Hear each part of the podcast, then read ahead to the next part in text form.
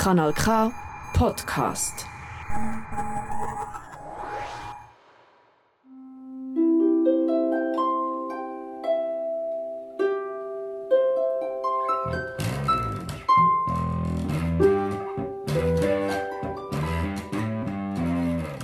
Hey, du! Komm mal raus. Komm mal aus deiner Höhle raus. Es läuft Platon, nicht nur bla bla.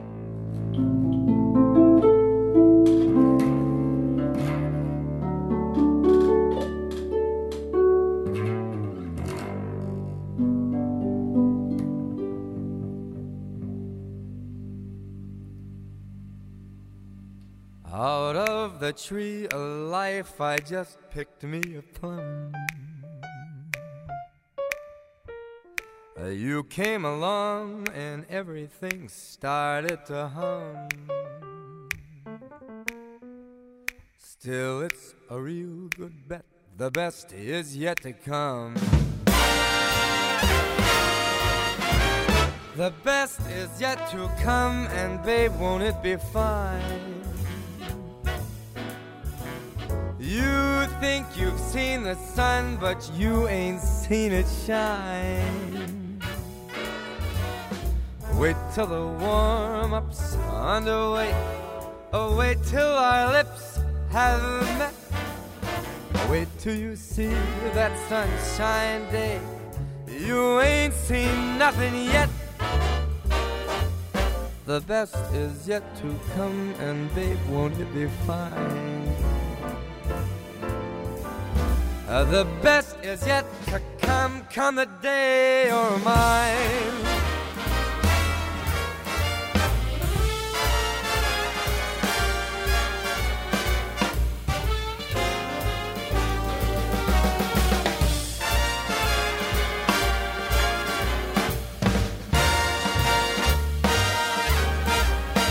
The best is yet to come, come the day you're mine. Ah, come the day you're mine. I'm gonna teach you to fly. We've only tasted the wine. We're gonna drain that cup dry.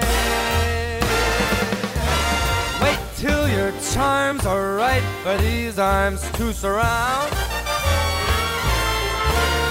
You think you've flown before, but you ain't left the ground.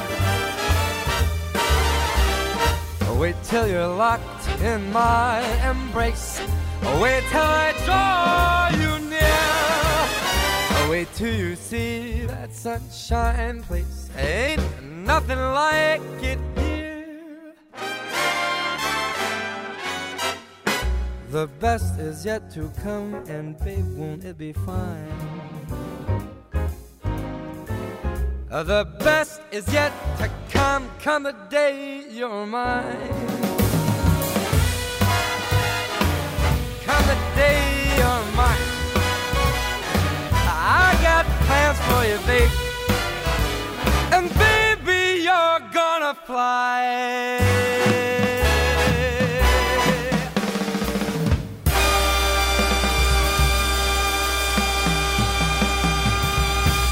The Best is Yet to Come von Michael Bublé. Und so ist es. Du hörst nämlich Platon mit B wie Bolognese. Kanal K. Richtig gutes Radio. Für die nächste Stunde sind für euch der Ralf Und Helen. Am Mikrofon. Unser Thema heute ist äh, weniger das Thema als das Konzept. Für die heutige Sendung haben wir die besten Beiträge aus eineinhalb Jahren Platon zusammengetragen. Wir gehen auf Spurensuche im Brem-Gartenwald, schauen uns die mittelalterliche Stadt von Bern an und fachsimpeln über ein grosses musikalisches Geheimnis aus dem Westen von Bern. Und je später die Stunde wird, desto weiter weg von Bern bewegen wir uns.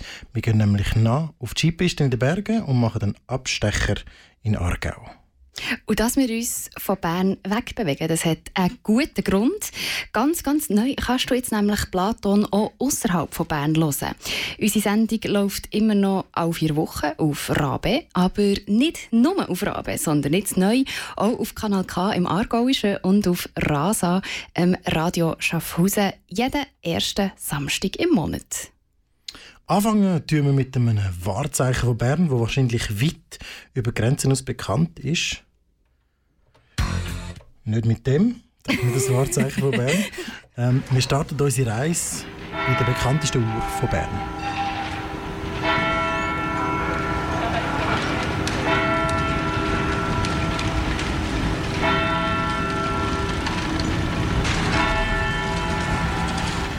Das sind Glockenschläge von einer ganz besonderen Uhr. Der Zeitglocke mitten in der Berner Altstadt. Der Turm war zuerst ein Wehrturm, dann ein Käfigturm, also ein Gefängnis, und 1405 zum ersten Uhrturm in der Stadt wurde, wo BernerInnen können Zeit ablesen Was sich im Turm befindet, hat mir Markus Marti gezeigt. Er ist verantwortlich dafür, das Uhrwerk genau und regelmäßig läuft und hat viel zur Zeitglocke geforscht. Jetzt geht es einfach die Wendeltreppe rauf.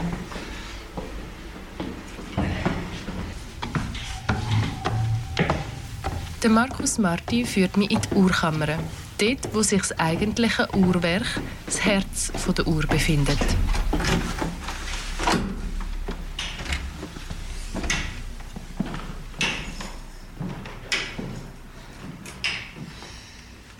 So, das ist das Monumentaluhrwerk vom Kaspar Brunner. 1530 hat er die Uhr vollendet und hat sie den Berner übergeben. Und seitdem läuft die. das Uhrwerk ist immens. 2,5 Meter lang, 1,70 breit und über 2 Meter hoch. Ein Gestell bildet den Rahmen und drin sind vor allem kleinere und größere Zahnrädchen. Angetrieben wird die Uhr mechanisch von einem Pendel und von Steiggewicht. Das ist wie eine Wanduhr, die Gewicht hat an Kettchen oder an Seile, die man jedes Mal aufziehen muss. Der Mechanismus ist der gleich, aber die Dimension eine ganz andere. Die Steine sind etwa 100 Kilo schwer. Und der braucht etwa 28 Stunden, bis er von ganz oben da unten in den Sandkasten kommt.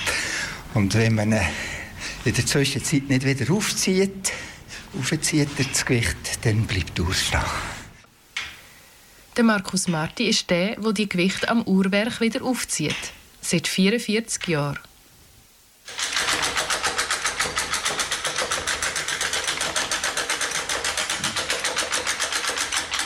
Jetzt geht das Gewicht langsam auf. Und das geht so lange, bis hier eine rote Marke kommt. Und dann weiss ich, jetzt ist es hoch genug. Ich brauche eine Viertelstunde etwa. Früher hatte ich sie 10 Minuten Nacht, aber heute schaffe ich es nicht mehr. Sagt der 78-Jährige. Daneben, dass der Markus Marti schaut, dass die Uhr nie bleibt stehen, ist er auch dafür verantwortlich, dass sie einigermaßen genau läuft. Die Zeit der Uhr verändert sich nämlich abhängig von der Temperatur. Das Metall dehnt sich im Sommer aus wegen der Wärme und das Pendel schwingt dann langsamer. Wenn die Uhr vor aktueller Zeit abweicht, muss der Markus Marti sie wieder richten. Darum nennt man sie samt auch Zeitglockenrichter. Früher ist die Uhr zum Teil bis zu einer halben Stunde von der richtigen Zeit abgewichen, weil man sie nach der Sonne eingestellt hat. Heute macht das der Zeitrichter mit dem Handy. Er ist aber nicht der Einzige, der sich auf die genaue Zeit vor Zeitglocke achte, sagt er. Es gibt auch solche, die sich manchmal melden. die Tour geht ein bisschen hinger oder so. Aber äh, nicht ernsthaft. Und ich lasse sowieso sie nicht stark abweichen. So nach einer halben Minute reagiere ich auf jeden Fall. Reagieren.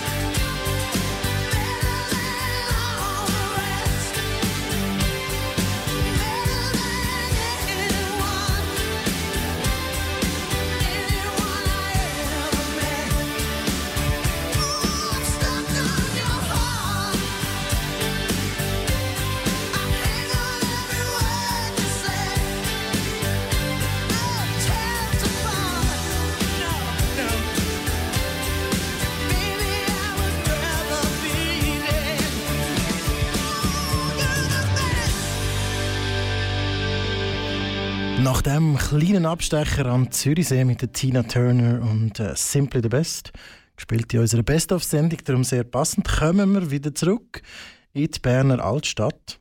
Bern ist ja bekannt für die Brunnen, die wirklich in der ganzen Altstadt verteilt sind. Die gibt es schon länger, wirklich lang, 1400 ungefähr.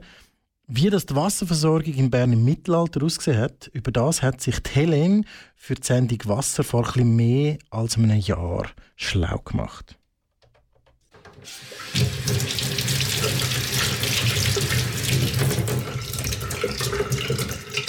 Für uns Menschen, die im 21. Jahrhundert in der Schweiz leben, ist es selbstverständlich, dass wir den Wasserhahn auftun und das Trinkwasser rauskommt. Das ist aber natürlich nicht immer so. Gewesen. Im Mittelalter zum Beispiel hat man das Wasser grundsätzlich holen, weil es in den Häusern selber keinen Wasseranschluss gegeben hat. Um herauszufinden, wie das denn genau abgelaufen ist, bin ich zum Archäologischen Dienst vom Kanton Bern gefahren und habe mit dem Armand Beriswil geredet. Er ist Mittelalter-Archäolog und Historiker und weiß natürlich genau, wie die Bernerinnen und Berner im Mittelalter an ihr Trinkwasser sind gekommen. Es hat verschiedene Möglichkeiten gegeben. Entweder man holt das Wasser aus einem Brunnen, man holt das Wasser aus einer Zisterne oder man holt das Wasser aus dem Fluss. Für Berner und Bernerinnen jetzt ausgesprochen gibt es eine Grenze, die Zeit um 1400. Vor 1400 gibt es wirklich ähm, Sodbrunnen, das heißt, das sind öffentliche Brunnenschächte, die runtergehen bis ins Grundwasser. Und dort muss man die aufziehen. Nach 1400 ist es so, dass man die Brunnen, wie wir sie kennen, anlegt in der Stadt Bern. Man baut einen nach dem anderen. Sie sind am Anfang noch aus Holz, aber das Entscheidende ist an diesen Brunnen, es sind Laufbrunnen, wie wir sie kennen. Und das ist für die damalige Zeit eigentlich fast ein bisschen Zauberei gewesen. Es läuft einfach immer Wasser raus. Und man muss immer noch mit dem Kessel gehen, aber man muss nur noch zum Haus raus und zum nächsten Brunnen. Und dann füllt sich das mit Wasser. Die mittelalterlichen Sodbrunnen hatten aber ein Problem. Gehabt. Viele davon waren in Höfen von Privathäusern oder zum Beispiel im Kreuzhof vom Dominikanerkloster, der heutigen französischen Kirche. Da ist man nicht so gäbig dazu gekommen. Man hat sich darum etwas Weiteres ausgedacht. Der Lehnbrunnen, das ist äh, im Prinzip auch ein Sodbrunnen, das heißt ein Grundwasserbrunnen, wobei man dort lustigerweise sozusagen die Funktion vom Sodbrunnen kombiniert hat mit der Funktion von der Filterzisterne. Also man hat einen Turm gemacht und hat in die Mitte einen Schacht aufgemauert und ringsum auch mit, eben mit Kies und Sand aufgefüllt. Und ähm, das war aber so tief abtief, dass es eben in den Grundwasserspiegel reingekommen ist. Und äh, durch das hat das die Zisternen aufgefüllt bis zu einer bestimmten Höhe und dann hat es einen Überlauf gegeben, wo dann der Hang ab das überschüssige Wasser weg ist. Und die Leute können in den Brunnen hineingehen und haben dort Wasser nehmen. Mit dem Aufkommen der Laufbrunnen ab 1400 hat der Lehnbrunnen von Bern aber immer wie mehr an Bedeutung verloren. Es hat halt niemand mehr extra beim Turm Wasser aufziehen, wenn man Gott so gut auch einfach nur den Kessel hat beim Brunnen können unter Wasserhahn haben. Der Armand Beriswil weiss, was näher mit dem Lehnbrunnen passiert ist. Also das Gebäude wird integriert, der, der Kiesfilter und der Schacht das wird rausgerissen und es wird daraus eigentlich ein normaler Kellerraum. Und der war ein Teil des Komplex gewesen, äh, von dem, von, an der Postgasse. Und 1992, als man das Ganze saniert hat, äh, sind wir Archäologen eben dahinter gewesen. Wir interessieren uns ja eben nicht bloß für Sachen, die nur im Boden sind, sondern wir schauen auch Gebäude an. Wir machen eben auch Bauforschung, wie man das nennt. Und dort ist ein ganz wichtiger Teil davon die sogenannte Dendrochronologie, das heißt äh, die Jahrringdatierung. Und da haben wir das alte Holz, das wir da gefunden haben, geborgt und da sind wir eben mit 1252 gelandet. 1252 ist der Lehnbrunnen zu Bern also gebaut worden und man kann die Überreste von dem 769-jährigen Brunnen heute noch anschauen, nämlich im Keller der Staatskanzlei an Postgasse 68. Kaum jemand ist sich heute noch bewusst, was für eine Rolle Brunnen früher gespielt haben. Heute sind sie vor allem Touristenmagnet und Fotosujet. Früher hat an ihnen ein ausgeklügeltes Wasserversorgungssystem für eine ganze Stadt gehangen. Für Armand Beriswil ist es faszinierend zu sehen, dass, sobald mehrere hundert Leute an einem Ort zusammengelebt haben, es immer ein funktionierendes Wassermanagement gebraucht hat. Und zwar ein System mit frischem Wasser, Trinkwasser, aber auch ein System für Abwasser, für Löschwasser, Brauchwasser, für das Gewerbe und nicht zuletzt auch für die Tiere zu trinken. Das ist eine von diesen vielen Sachen, die die Stadt eigentlich erst auszeichnet. Also eine Stadt sagt nicht, wir machen jetzt eine Stadt, wir gründen jetzt einen Rat. Sondern es ist eher so, dass man irgendwann sagt, jetzt müssen wir das Problem irgendwie lösen. Für das brauchen wir einen Amtmann. Aha, dann nennen wir einen Stadtbachmeister. Äh, aha, es braucht ein Budget für das. Aha, es braucht... Äh, es, es, es führt zum Ausbau von der Infrastruktur, weil es vieles elektrisch, äh, Straßen für Auto, das gibt es alles noch nicht. Äh, aber das Wasser ist wirklich eines von diesen Sachen, wo sich Bürokratie in Anführungszeichen und Verwaltung und sozusagen die Infrastruktur von einer Stadt daran wächst. Und das finde ich schon noch spannend. Der Armand Beriswil, Mittelalterarchäolog und Historiker beim Archäologischen Dienst vom Kanton Bern. Der Beitrag kommt aus unserer Juni-Sendung zum Thema Wasser, aber nicht der Juni von diesem Jahr, sondern von 2021, weil wir spielen heute unsere Best-ofs aus den letzten anderthalb Jahren Platon. Und wenn wir das jetzt den fotografierenden Touristen vor den Berner Brunnen müssten erklären dann könnten wir sagen, best of what we got.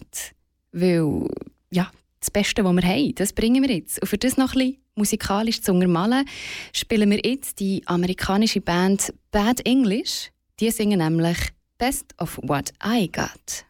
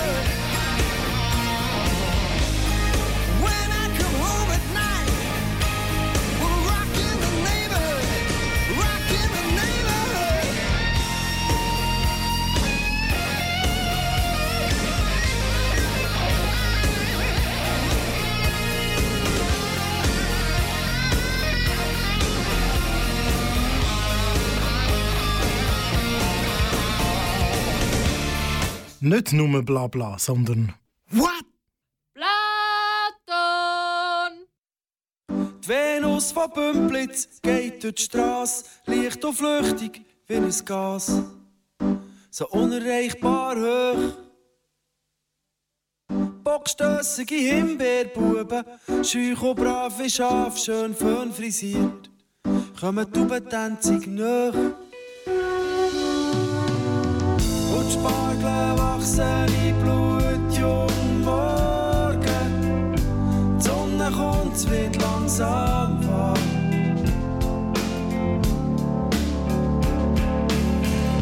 Sie mehr als 100 Kinder. Und jeden Frühling gibt's ein neues. Hat Kirchenfenster Augen auf. Und macht sie dazu bei jedem Kuss. Oh, es sie lachen, werden Berge zu Staub. Und jedes Zehen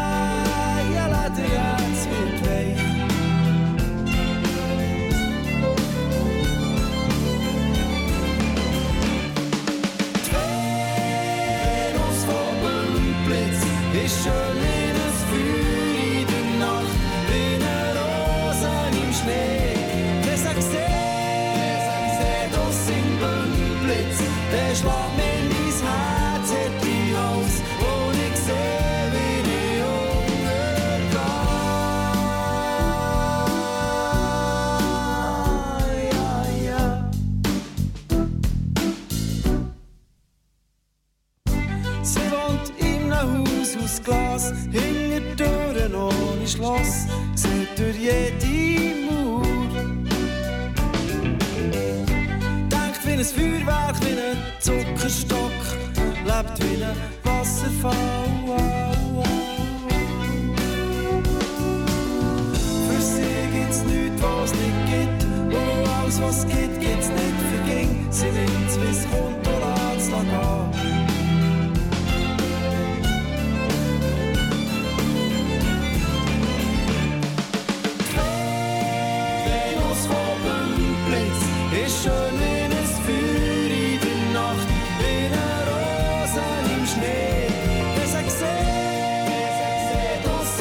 Platon, Best of Sendung.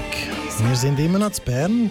Die besten Beiträge, die wir in eineinhalb Jahren gesendet haben. Angefangen wir in der Altstadt von Bern mit der Zeitglocke und dem ehemaligen Stadttor bis ungefähr 1300 und der Wasserversorgung vom mittelalterlichen Bern. Unterdessen sind wir, ihr habt es vielleicht am Song gemerkt, in Bümplitz angekommen. Die Venus von Bümplitz geht durch die Straße, leicht und flüchtig wie ein Gas, so unerreichbar hoch.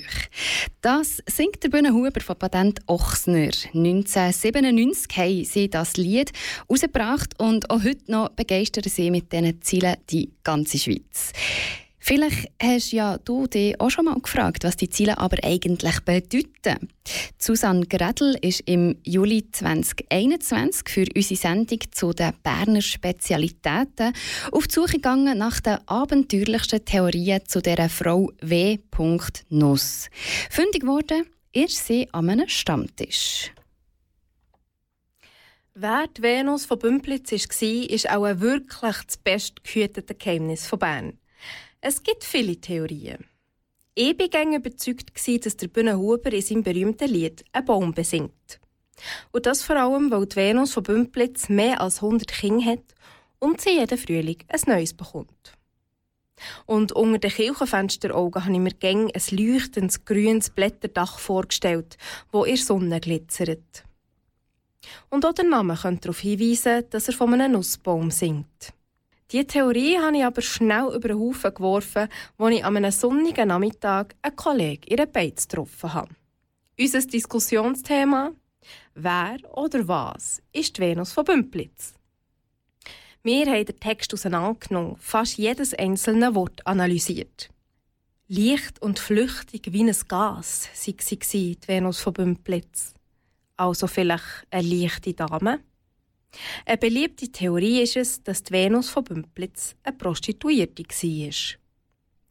Und dazu würden auch die bockstössigen Himbeerbuben passen, die schüch und brav wie Schaf, schön fön frisiert, tubentänzig nachkommen.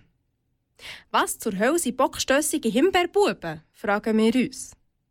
Ein Hampfel voll freier Denk, tönt vom Nebentisch. Vielleicht sind es ja auch notgeile, süße, junge, scheuche Männer, die das erste Mal ins Puff gehen. Mein Kollege hat noch eine andere Theorie parat. Er hat gehört, dass es Wald und Nuss hat gegeben. Und die war ein paar Hebammen im draussen, wo jetzt Migros steht heutzutage. Er hat auch ein Kind bekommen, ein Kind auf die Welt gestellt. War sehr, sehr offen für alle möglichen Menschen und so. Aber jeden Frühling gibt es ein Neues. Ist denn mit Frühling ist das eine Metapher für die Geburt? Weil die Kinder werden ja nicht nur im Frühling geboren. Ich kenne Bürgerhuber, sein, sein, sein, sein Gehirn nicht von dem her. Seine Metapher kenne ich auch nicht. Die W. Nuss soll eine Hebamme namens Waltraud Nuss gewesen sein. Diese Theorie finde ich je länger, je passender. Der Frühling als Metapher für die Geburt scheint mir stimmig. Sie wohnt in einem Haus aus Glas, hinter Türen ohne Schloss, sieht durch jede Mauer. Diese Songziele bedeutet für mich, dass sie eine offene und empathische Person war und für alle möglichen Menschen ein offenes Ohr hatte. Sie hat quasi durch die Mauern durch ins Familienleben hineingesehen. Passt für mich zu einer Persönlichkeit, die als Hebamme arbeitet. Mein Kollege sagt, das könnte aber genauso gut zu einer Prostituierten passen. Recht hat er. Wer auch immer die Venus von Bümplitz war, muss die Bewunderung vom Bühnenhuber auf sich gezogen haben. Sie sei schön wie ein Feuer in der Nacht, wie eine Rose im Schnee. Darum gibt es noch die Theorie, dass er in diesem Lied seine Mutter besingt. Und vielleicht geht es ja gar nicht nur um eine einzige Person. Vielleicht ist das Lied auch ein gesellschaftlicher Querschnitt durch Bümplitz und der Bühne besingt allerlei spannende Gestalten. Und gleich lässt mich der Gedanke nicht los, dass die Venus von Bümplitz eine sehr interessante Persönlichkeit muss sein. Sie denkt wie ein Feuerwerk, wie ein Zuckerstock, lebt wie ein Wasserfall. Das tönt nach jemandem mit einer reichen Gedankenwelt, einem Haufen Kreativität, einem wachen Geist. Und nach jemandem, der einfach mit dem Leben mitfließt. Für sie gibt es nichts, was es nicht gibt. Und das, was es gibt, gibt es nicht vergäng. Sie nimmt es, wie es kommt und lässt es gehen. Die Venus von Bümplitz hätte ich gerne kennengelernt. Sie denkt wie ein Feuerwerk, wie ein Zuckerstock. Mein Stammtischkollege hat sich beim Zuckerstock das Schmunzeln nicht verkneifen. So ein Zuckerstock ist doch mega fallisch, sagt er. Hat die Venus von Bümplitz also doch etwas Anzügliches? Singt der Bühne Huber über eine Venus, eine Liebesgöttin? Vielleicht darf man das Lied auch nicht zu ernst nehmen. Ein anderer Kommentar vom Stammtisch war, der war doch einfach bekifft beim Schreiben und verarscht uns alle. Am Schluss hatte ich plötzlich einen abenteuerlichen Gedanken. Was ist, wenn der Bühne Huber in diesem Lied sein Idealbild von einem Menschen beschreibt? Weil sie ist ja unerreichbar hoch. Vielleicht ist es eine fantastische Gedankenspielerei über den Mensch, wo er selber in sich möchte sehen.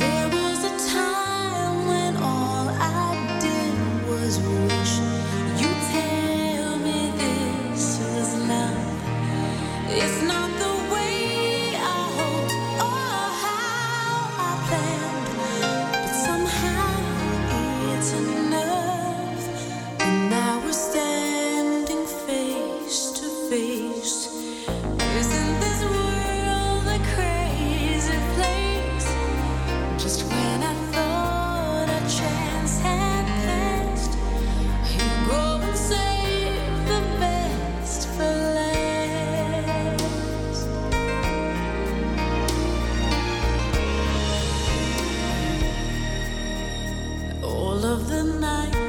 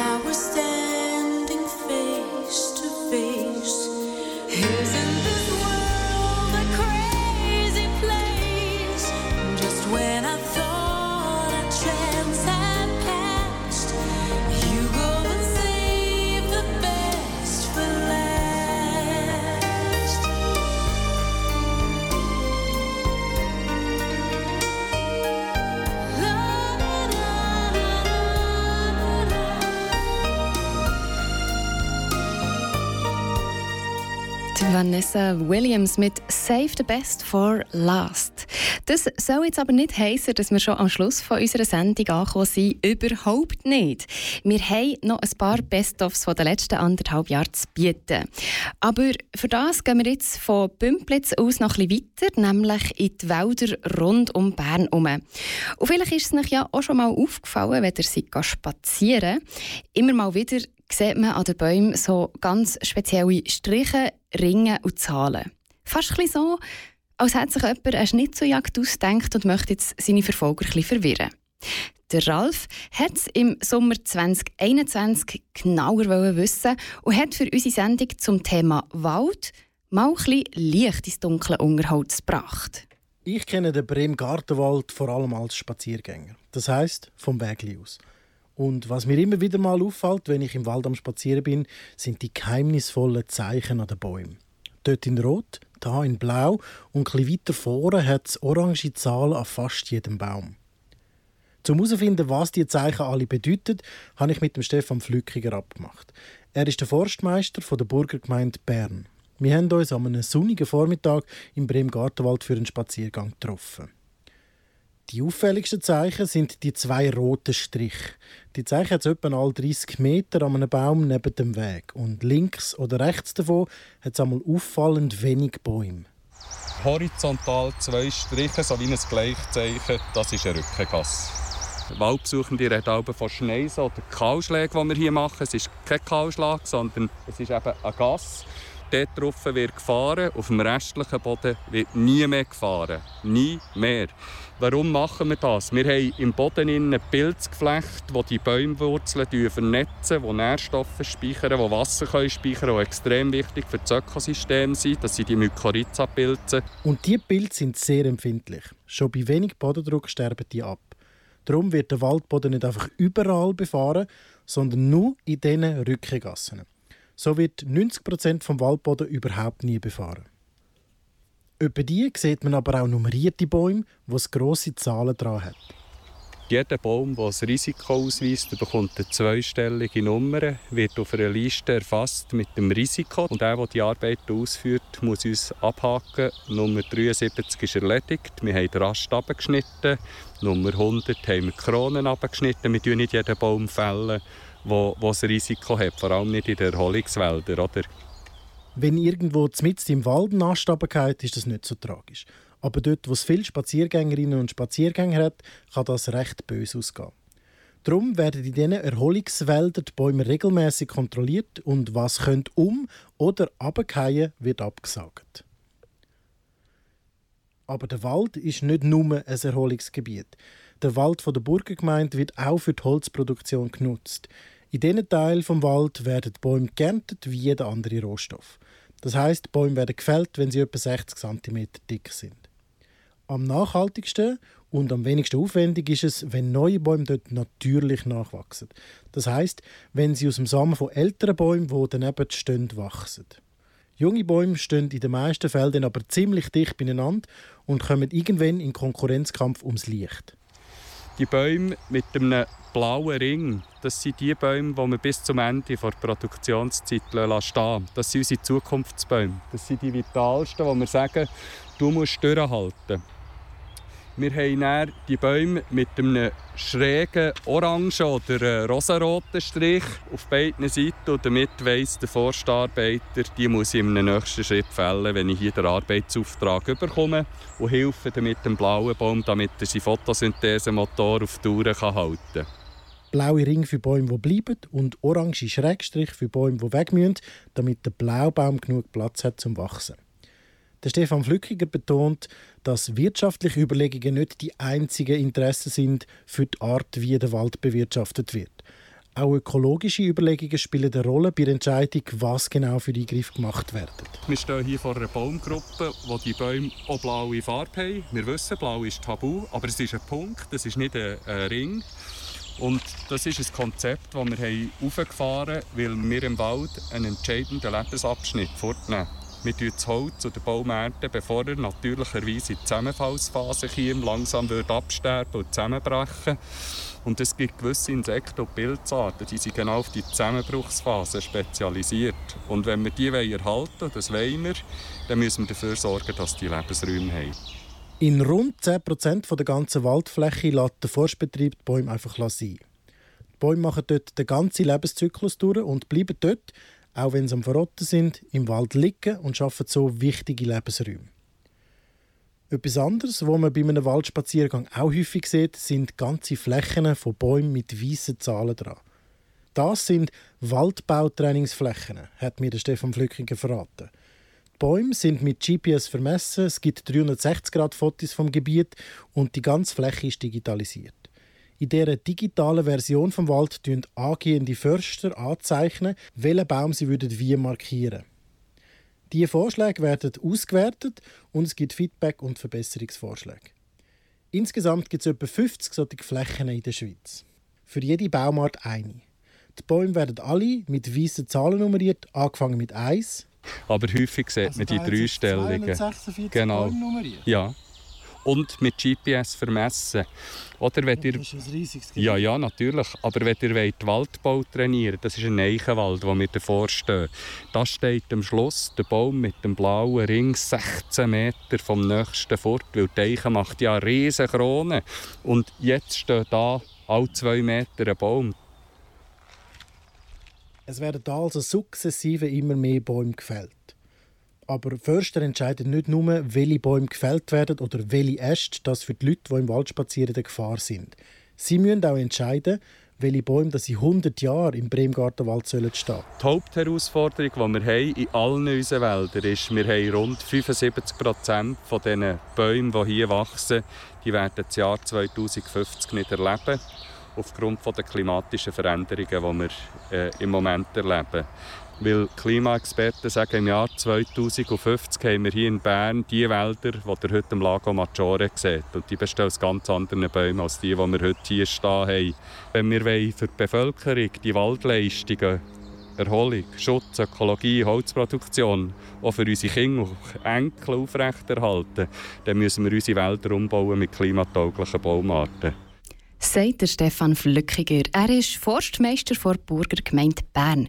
Und die Burgergemeinde hat übrigens seit letztem Jahr im ganzen Wald Schilder mit QR-Codes aufgestellt, die den Waldbesuchenden so die häufigsten Fragen beantworten. Sehr empfehlenswert.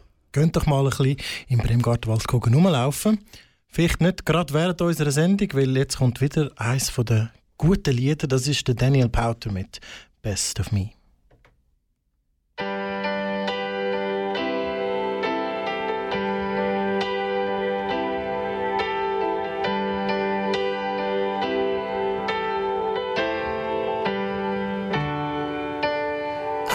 Was made the wrong way. Won't you do me the right way? Where you gonna be tonight? Cause I won't stay too long. Maybe you're the life for me. When you talk to me, it strikes me. Won't somebody help me? Cause I don't feel too strong. Was it something that I said?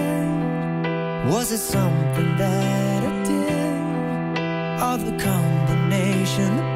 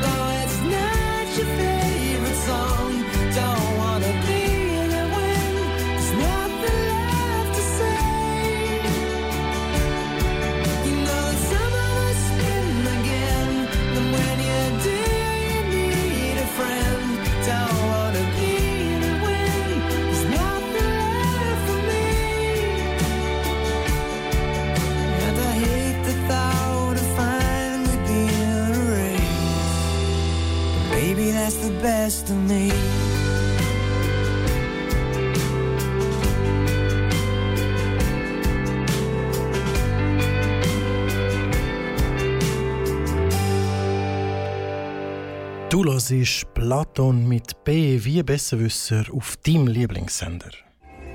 Kanal K. Das muss so. Der nächste Beitrag ist von Samuel. Er hat Anfang Jahr das Thema Undercover für unsere Sendung mal ein bisschen von einer anderen Seite beleuchtet. Es war dann nämlich noch eiskalt. Gewesen. Momentan bin ich gerade in der Skiferien. Und dort musste ich auf dem Sessellift vor ein paar Tagen müssen beobachten, dass an einem Hang nebendran kurz vor einer Lawine abgegangen ist. Zurück in der Unterkunft am Abend konnte ich mit jemandem reden, der auch bei der Suchaktion dabei war. Weil Medienanfragen aber nicht in seinen Aufgabenbereich gehören, bleibt der ganze Motto von der Sendung Try Undercover. An dieser Stelle erzähle ich also aus dem Gespräch. Zufälligerweise war die Zeit meiner Skiferien die lawinenreichste, seit man das erfassen. Die Einsatzkräfte hatten über 100 Einsätze in den zwei Tagen. Bei der von mir beobachteten Lawine sind drei Personen verschüttet worden. Die Skifahrer haben die Lawine abseits von der Piste selber ausgelöst. Die Schneemassen sind dann aber bis auf die Piste gekommen. Zum Glück ist in dem Moment aber niemand auf der unterwegs gewesen. Wenn man in eine Lawine kommt, sollte jede Minute, etwa jeder Zehnte, der komplett verschüttet wird, stirbt in der Lawine, weil er von den Kräften vom Schnee und dem felsigen Untergrund sogenannt mechanisch verletzt wird. Falls man das überlebt, hat man 15 bis 20 Minuten recht gute Überlebenschancen. Ist die Zeit aber abgelaufen, sinkt sie drastisch. Ab dieser Phase ist die grösste Todesursache das Ersticken. Bei der von mir beobachteten Lawine ist der Niedergang schnell von einem unbeteiligten Skifahrer bei einer Liftalstation gemeldet worden. Das ist genau der richtige Weg, wenn man eine Lawine beobachtet. Alternativ kann man auch in der Notfallnummer vom Skigebiet anrufen. Bei dem Lawinenniedergang war sofort klar, dass es sich um eine grosse Sache handelt und so sind alle Register gezogen worden von den verantwortlichen Stellen im Skigebiet. Zum Beispiel sind mehrere Lawinensuchhunde per Helikopter eingeflogen worden. Auch Lawinensuchgeräte sind eine grosse Hilfe beim Finden von Opfern. Sie können eine präzise Ordnung der Verschütteten durchführen, sofern die einen speziellen Sender oder die Skikleidung mit eingebautem Sender auf sich tragen. Zum Glück ist das heute bei Freerider Standard. Zur Bergung fliegen die Rettungshelikopter aus dem ganzen Tal ein. Man fragt sich vielleicht, was kann man selber machen, wenn man in eine Lawine kommt? Laut meiner Quelle ist es meistens der schon zu spät. Ein Airbag ist vielleicht etwas, wo viele auf sich tragen, die abseits von der Piste unterwegs sind. Im Fall von einer Lawine kann der für Auftrieb sorgen, sodass man nicht zu tief im Schnee verschüttet wird. Wie schon erwähnt, ist das Lawinensuchgerät wichtig. Es ist aber wie bei einem Sicherheitsgurt. Auch der kann nicht alle gesundheitlichen Schäden bei einer Frontalkollision verhindern. Und wenn man zu den 10% gehört, die schon durch die Lawine selber so schwer verletzt worden sind, dann hilft einem nichts mehr. Das Wichtigste ist also, dass man probiert, Gefahren zu vermeiden. Man sollte sich gut über die Schneeverhältnisse informieren und man muss nicht den Held oder die Heldin spielen, man kann auch eine Abfahrt mal sein lassen. Mein Gesprächspartner kritisiert auch die Vollkasko-Mentalität, die viele an den Tag legen. Sie glauben, die richtige Ausrüstung dabei zu haben und falls etwas nicht klappt, können sie immer noch von den anderen gerettet werden. Diese Leute sind abseits von der Piste unterwegs und wissen nicht viel mehr über den Schnee, als dass er weiss ist. Wer in verbotenen Zonen unterwegs ist, macht sich nur der strafbar, wenn er damit die Sicherheit von anderen gefördert. Das Skigebiet ist umgekehrt laufend in der Verantwortung, um uns die Piste schützen. Bei einem Lawinenniedergang auf die Piste, der dazu führt, dass Personen zu Schaden kommen, nimmt die Staatsanwaltschaft Untersuchungen auf. So hat unser Beispiel Skigebiet, um den Schnee zu kontrollieren, innerhalb weniger Tagen 1 Tonne an Sprengstoff in 5 Kilo Ladungen mit einem Helikopter für Lawinensprengungen verballert. Das hat man auch im Gebiet von unserer Beispiellawine gemacht. Noch am Vortag hat man 20 Meter neben der Lawine gesprengt. Dass sich dort die Schneemassen nicht schon kontrolliert gelöst haben, ist dann halt einfach Pech. Dabei sind immer die Retter und die Retterinnen sicher vor dem Schnee. Natürlich in den Rettungseinsätzen, aber auch in der Prävention. Mein Gesprächspartner ist auch schon selber in eine Lawine gekommen. Nicht immer lässt sich die nämlich per Heli oder per Seilbahn sprengen. An diesen Stellen muss man sie auch selber auf der Ski auslösen. Da besteht aber das Risiko, dass man selber in die Lawine reinkommt. Darum ist man immer in Zweierteams unterwegs, die sofort helfen können. Und so ist auch meinem Gesprächsgast nichts passiert, zum Glück. Wo ich die Lawine auf dem Sessellift beobachtet habe, sind vermutlich schon die meisten gerettet. Nur 15 Minuten haben die Rettungskräfte gebraucht. Eine Person musste wiederbelebt werden. Neben den Verletzungen müssen sie sich jetzt auch für ihr Verhalten rechtfertigen. Ich bleibe auf der Piste, aber natürlich besteht auch dort das Risiko. Man ist in der Natur und unterwegs mit anderen Menschen. Da kann das Miteinander auch mal unberechenbar sein. Ja, Obekam, wir sind wieder zurück, alle sind da. Der Orange, der Ali, der Chigi ist in der Ferien. Oh, ja, oh ja. Der Lou habe ich vergessen, glaubst du? Freddy ist auch da. Ali. Bring alles, was du hast, sag alles, was du willst. Bring alle, wo du kennst. Für was sollen wir bären? Für was? Liebe Schweiz, wir sind.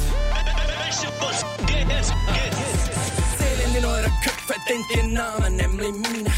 Vielleicht sogar endlich Gesicht, ich bin in den Spiegel, schau mal rein. Hab mich Freunde als Feinde, bleib mal mehr in meinen Namen, würde ich vermeiden. Sonst flackt in der Deal, die Julis, deine ganze Crew und deine Firma. Slappen den Beat und backle dabei, deine Ex und Filme full hart. Ich sage Nazi, schüttel den Kopf von meinem Schimmer, du bist so assi. Spring aber gleich ins Gesicht wie ein Schneidelmein, circa 10 Zentimeter weg vom Ende, seh vom Dach oben aber krass, wie krass in der Charts, die Tempi Passati, hängt Popstars, sie an Nagel. Uhu, ich bin so groß und cool, wenn ich mich kratze, hagel, jetzt gib mir Mic oder Kabel und zeig die Marsch. Radikal Maßnahme, du unmoderner Retro-Scheiß, du Artefakt. Im gesagt, ich soll euch alle go verklagen, ihr halbstarker Fotzer, Kompassbraucher mit Akkupopfahnen. Euch mit Handy filmen, beim Gruppe wichsen, mit dem Tuning, Karren überfahren und jedem einzelnen Sexualstraftäter eins mit Sturmfering einjagen. Bring alles, was du hast, sag alles, was du willst. Bring alle, wo du kennst. Für was sollen wir bären? Für was? Liebe Schweiz, wir sind. Wir sind. Wir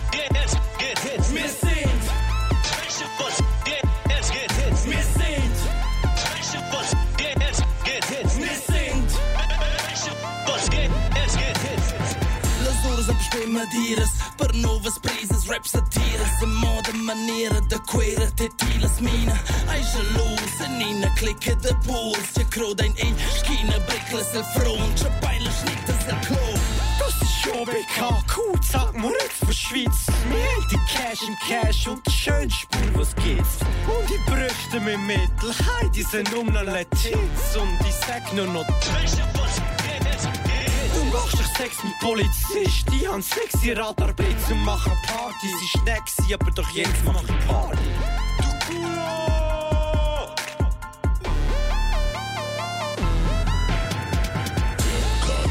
Bring alles, was du hast, sag alles, was du willst. Bring alle, wo du kennst. Für was sollen wir bären? Für was? Liebe Schweiz, wir sind. Wir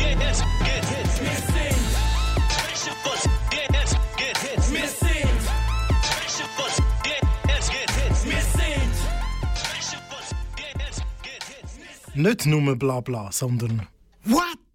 Platon! Einer der ersten Beiträge überhaupt aus der zweiten Sendung im März 2021 ist äh, der nächste der kommt. Zusammen mit der Evelyn verlassen wir jetzt Bern und gehen ins Aargau zum Erfinder der Tischbombe.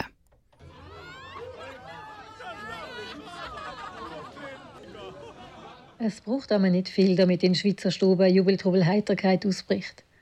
Ein paar Papiertröten, zwei, drei Glonasen, ein schwette Papierkügel und Post geht ab. Sie ist die kleine Schwester vom Feuerwerk, aber im Gegensatz zum chinesischen Exportschlager ist die Tischbombe eine echte Eidgenossin.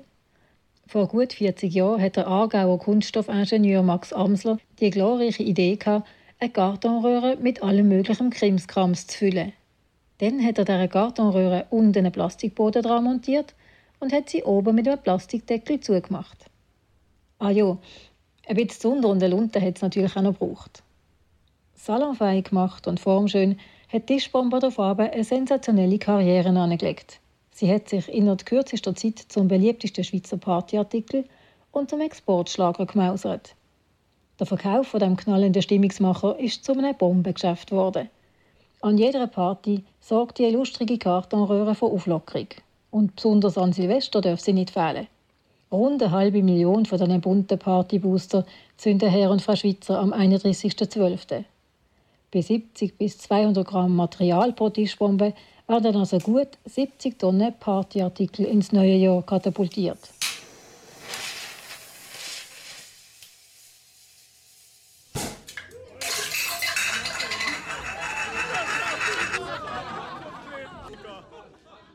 In nüchternem Zustand bei Tageslicht betrachtet, wirkt das Papier- und Plastikzeug aus diesen Happy New Year-Bomben aber doch recht billig. Und im Zeitalter von iPad und Co. sind auch die Kinder nicht mehr so leicht zu begeistern mit Plastikschnäuz und Luftschlangen. Und trotzdem, die helvetische Partykartonröhre hat ihren ganz eigenen Charme und verfehlt ihre Wirkung nie. Wer weiß, vielleicht ist es Schweizer Konditionierung, vielleicht aber auch einfach der urmenschliche Spieltrieb. Wenn die Lunte gezündet wird, wenn es zischt und nach einem kurzen Knall Papierkügel und sonstiges Plastikgeschmäus regnet, werden gestandene Erwachsene plötzlich wieder für einen Moment zu Kindern. Platon mit B. B wie Best of. Es ist drei Minuten vor der sechs und eine Stunde Platon Best of ist vorbei. Wir sind von Bern aus ins Aargau gewandert. Im Gepäck haben wir die besten Beiträge aus eineinhalb Jahren Platon gehabt. Vielen Dank im ganzen Platon-Team für all eure Beiträge. Die Wiederholung von dieser Sendung läuft am 3. August, am 4. Uhr auf Rasa und am 6. Uhr auf Kanal K. Oder, wenn immer du willst, überall dort, wo es gute Podcasts gibt. Die nächsten neuen Beiträge auf Rabe gibt es in vier Wochen am 22. September. Und dazwischen findet ihr uns auf Social Media unter Platon Redaktion auf Twitter, Instagram und Facebook. Ich hoffe, ihr habt Spass gehabt an unserem Best-of. Am Mikrofon verabschiedet sich Helen. Und ich bin der Ralf. gewesen. Ich wünsche einen guten Start in den Abend. Tschüss zusammen. Tschüss zusammen. clogged nasal vocals, tease what? You're rocking with the best when we buzz. Go ahead and call my bluff. I'll just serve you with another royal flush. Enough about the fact that we reign supreme. Because now I'm sure it's very plain to see that we aim to please but never play for free. So make your checks payable to Boom K-A-T. Step to Terra and prepare to be drunk. Cause I'm like whipped cream, I came out on the top. Karate chopping since 1988, state champion. Two years straight. Here, let me demonstrate. What? When the twin powers activate. Form of a tiger. Form of a snake. Let's make the ground shake. Everybody in the place in the burning What you are now, rocking with the best and impressed by the styles and finesse of the freshest crew around.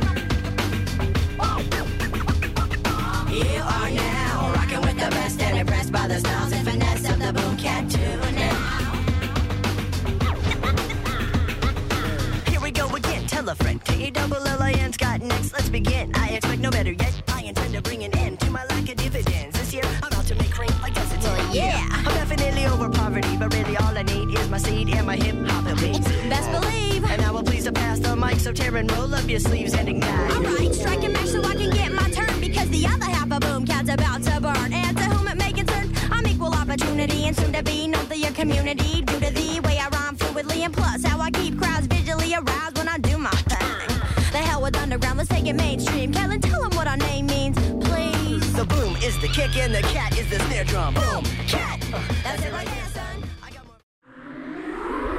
Das ist ein Kanal K Podcast gsi. Jederzeit zum Nachhören auf kanalk.ch oder auf deinem Podcast App.